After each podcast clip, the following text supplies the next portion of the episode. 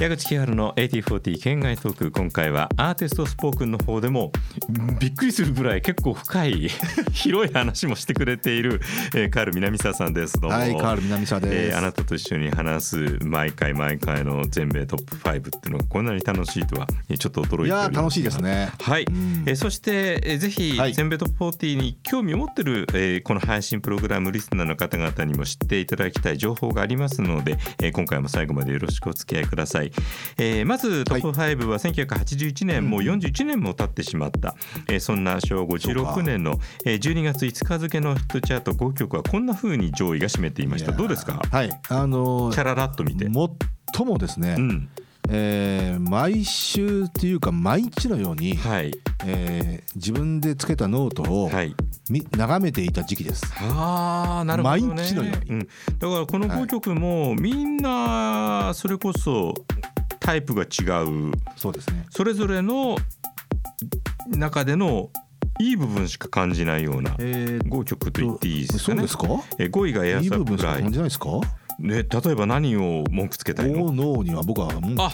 言いたい文ね句つけたいですまねあ順番にこう5位の「ヒアイア ム」エアサプライ」はもう、あのこれはもアダルトコンテンポラリーうの頂点をまあエアサプライ印100%ね。バーミントサウンドですよ。はい。もうまあ夏と言ったら北澤さんの顔しか思い出さないですよ。もう、はいえー名称北沢隆ここにあります ね。えーそして、えー思いっきりダメを出したあこのタイトルがこれでうんダメっていうね。 あそうだね。若いダメーみたいなね今回はちょっと早めに早めに言いました。はい今トム・ブラウンをここまでクローズアップする人間 がいるであろうかというね確か反語をちょっと交えてみましたけれどもね確か何がそんなに嫌でコモドアーズを腐すんですいかやもうコモドアーズはがいダメになったのは、うんえーライオネル・リッチが永久戦犯というふうに言われてますよね。かもしれません。うん、まあ要は、まあ、バラディア的な、はい。あの方向にいやーまあ僕は引っ張ってっちゃったからね。あのスリータイムサレディぐらいまでは許しますけど、イージーとかもね、それこんなは感い、イじに入ージーれなんるかとしもたらば最高傑作秀逸な、まあ、カントリーバラードですよ。ジャストビクロスというとか素。晴らしい。やっぱりソウルミュージックのこういうタイプの曲っていいんだなって、えっ、と弱敗者が理解したのね、うん寄り添う二人だったかでな歌い方もまだ、はいライオネル・リッチがソウルシンガー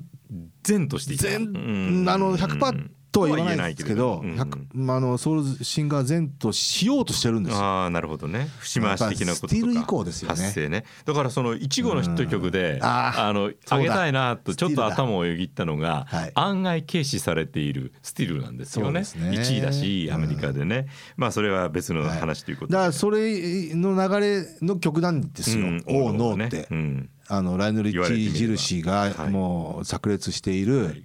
あのまあ言ってみれば、えーつまらない曲なんですよ。 わかりました。はい、まあこれ以上掘るときっとね、えー大好きなのにカール許さんみたいいな。やでも僕はコモダーズ好きですよ。うん、動きとか、はいまあ、もうち全部分かった上でのね、はいことだから、えー、3位がもう特筆すべきは、えーオリジナルタイトルが「エブリリトルスイングシーダースイズマジック」なのに日本ではマジックになっちゃったっていうポリスの、でも「ゴースト・イン・ザ・マスイン」の革新性みたいなものが凝縮されてる一曲ですね。あーでもいや要はまあスティングのっていうかポリスの,、はいあのポップな部分ってはこの8081年のアルバムってやっぱはいね、やたらあるじゃないですか、はい、それはもちろん、うんそのうちの一曲ですよね。うんうんあのーいつ聴いてもねすげえ曲だったなって、ねそうですよね振り返るそんなですごくこうなんていうの頭の中に描きやすい曲じゃないですか、うんかもしれない全くそうだと思う、はい、え2位に、え1位の曲のために苦渋をなめたこれねポリーナの「ガール・ライキュー」が入ってますね、ままああまあこと来る週も来る週も2位のところで出てきてみんなね今週もダメだったか、ねえー最後までそれが続いたわけで、ね、断る前にいろいろなところで話が出ますよねう。んだからあの厳密に言うと、はいえーフィジカルが、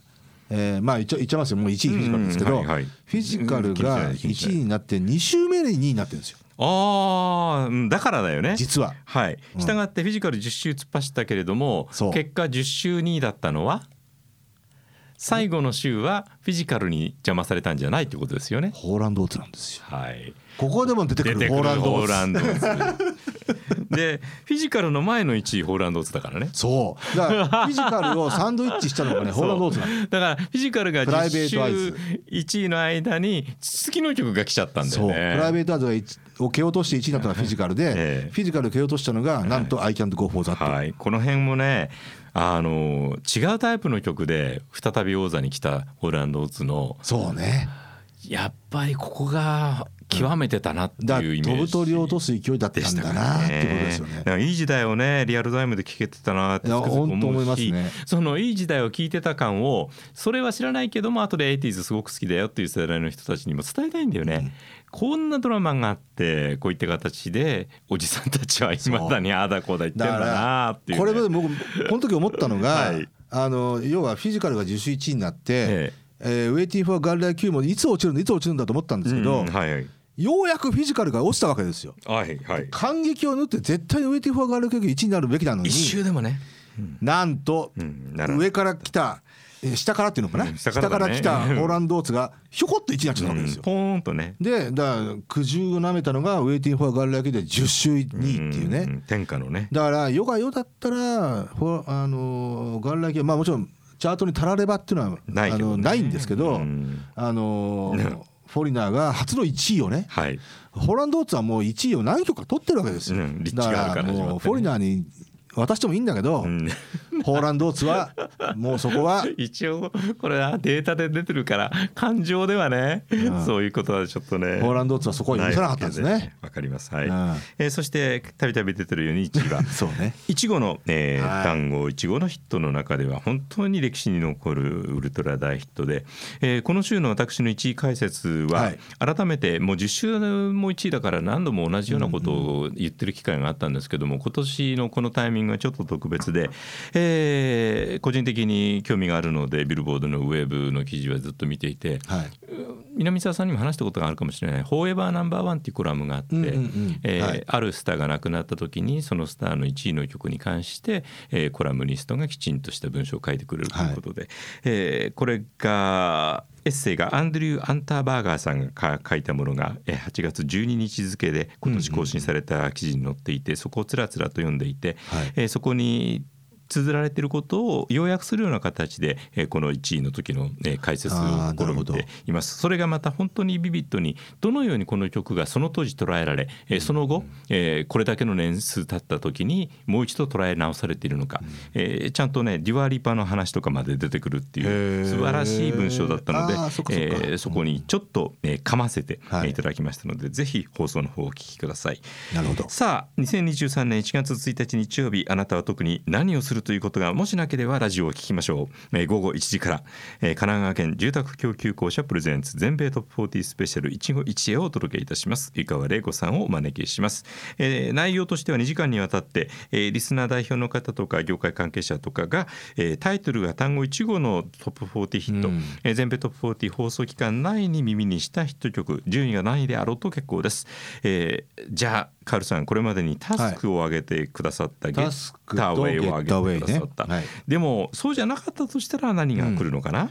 えーっとね、うんまあくしくもねフィジカル、あオリバー・ニュートン・ジョンがそうなんですけど、はいえーオリバー・ニュートン・ジョンで言ったらやっぱサムなんですけどサムはい、、はいいわけですねそれでいやあのね違うんですよいいんですかあので70年代80年代ではいもう一曲上げるとした上ら,、げるとしたらえー僕はサイドショーなんですけど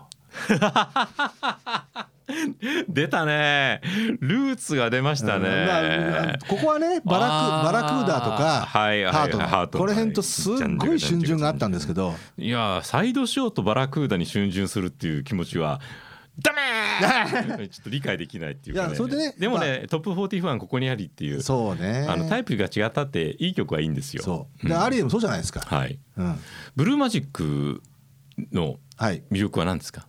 あこれはソウルミュージックの、真髄えー、醍醐味が詰まりまくってるじゃないですかうん確かに、ね、 70年代のソウルミュージックなはいはいはい、はいこれはでベート40で入った曲入ってた曲放送期間内であれ何年えこれ72年ぐらいか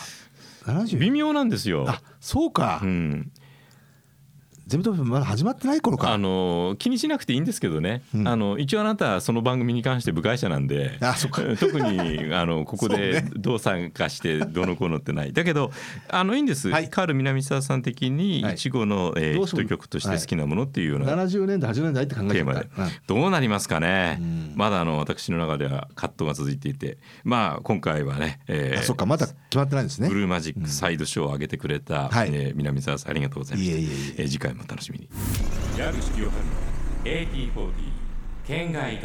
このポッドキャストは公式のツイッターも展開しています収録の模様などをアップしておりますぜひフォローをお願いいたします